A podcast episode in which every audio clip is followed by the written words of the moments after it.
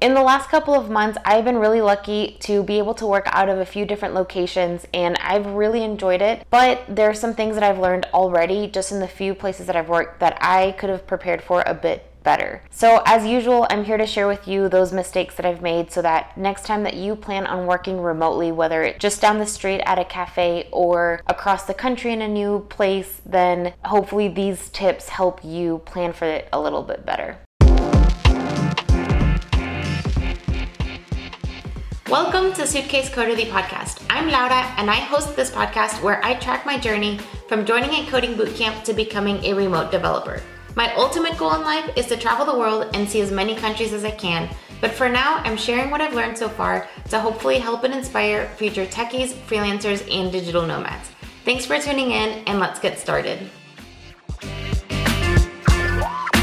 So some of the things I will mention will be super obvious and some of the things will be not so obvious. The first thing I want to talk about is location. From personal experience, you want to make sure that you have not one but at least two locations that are nearby each other, nearby each other, that are near each other that you can work out of. And the reason why I say you need kind of like a plan B location is because you never know what could happen with the first location. It could get packed before you even get there. It could close early on a day unexpectedly. They can go out of internet service, whatever it may be, things happen. And so you definitely don't want to lose a day of work just because that first location that you chose had some crazy incident that doesn't allow you to work there anymore. And the reason why I think it's important to choose a location that's close to your first location is because it happened to me.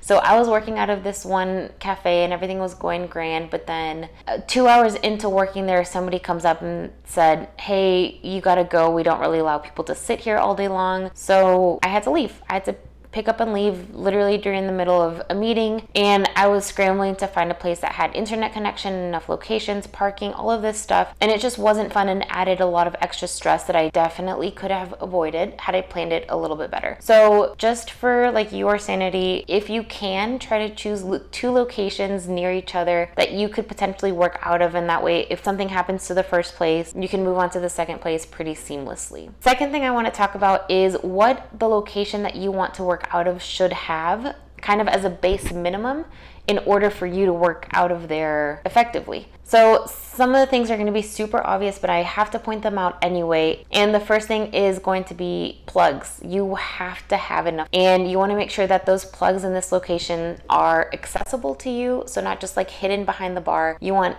plugs accessible to you. You want plugs that are working. And one thing to consider if you are traveling abroad is to make sure that you have adapters for the plugs of the location that you're going to. Um, remember, not all countries use the same outlets, so you have to just keep that in mind if you are planning to travel outside of the country. Another thing with the plugs is obviously you want to take your chargers, but I'll get to the things that you want to take here in a second. But just make sure that the place has plugs that you can use at any point throughout your stay there. The second thing that's going to be extremely obvious and extremely helpful and useful and you can't really work out of a location that doesn't have this and that's going to be good internet connection. Not just good not high speed but stable as well. You want to make sure that no matter what happens throughout the day you can actually commit to working from there. If your internet isn't stable enough then you cannot tell your employer that you can actually work remotely because if your job and I can almost assume that your job will require some kind of internet connection. If your job requires it, then you need to have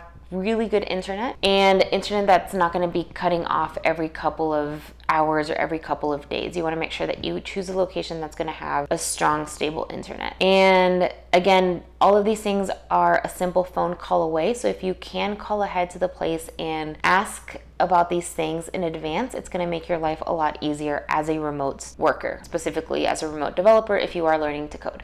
Another thing that I didn't really consider until very recently when I was working out of a cafe is that you want to choose a place that doesn't have too many distractions but on the flip side, a place that's going to allow you to work and make phone calls if you need to. So recently, like I said, I was working out of a cafe, but it ended up being more of a restaurant. And so servers were coming up to my table almost every 20 minutes, making sure I was okay, had enough water, etc. They were super friendly. I felt bad for sitting there all day long. Um, turns out it wasn't not the best working location, but they were super friendly. However, the place was extremely loud. They There was a lot going on. The, the servers were coming in and distracting me every couple of minutes. People were dropping things. It was just not a working environment at all, at all.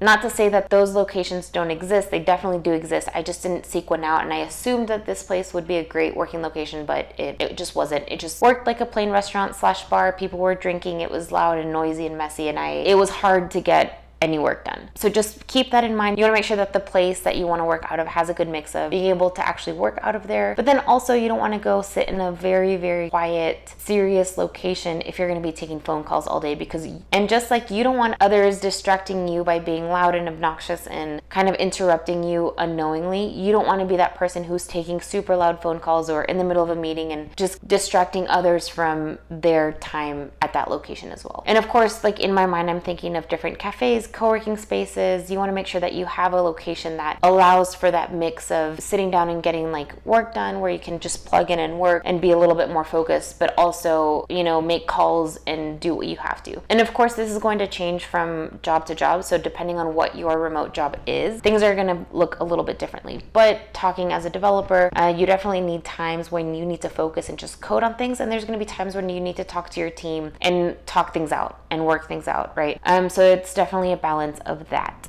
Another thing that's re- that sounds super silly to consider is you want to choose a spot that's not going to be like environmentally uncomfortable. So you don't want to be sitting in the direct sunlight all day um, because we all know that it's actually impossible to work on your computers outside because the sun doesn't allow you to see your screen at all, even if you wear sunglasses. So you don't want to be in the direct sunlight. You also don't want to be under direct air conditioning all day long because that can get pretty chilly. You don't want to be in the middle of the way. Like you just simple things that you want to make sure that when you are working, you are in a comfortable location. Another thing to consider is what should you as a remote worker take take with you to these remote locations to work out of. Again, there's going to be obvious things like any tools that you need for your trade. So, whether it be a computer, a set of headphones, an extra iPad and drawing, extra notebooks and papers, whatever tools you need to get your work done and to do your work well, you need to bring with you. Computers, chargers, headphones, sunglasses, an extra sweater,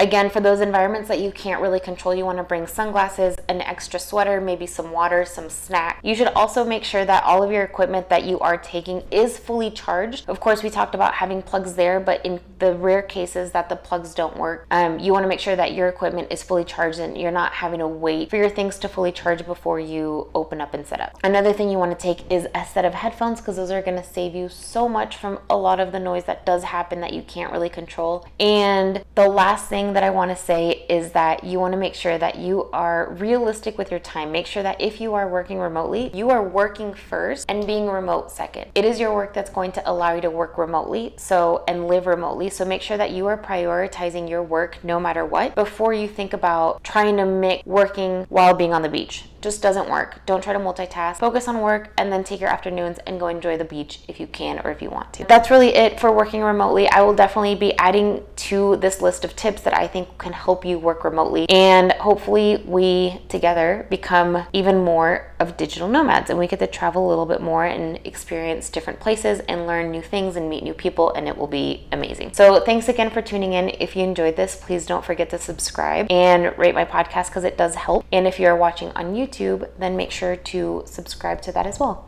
Again, thanks for listening and hope to meet you on some future travel. That would be awesome. Bye.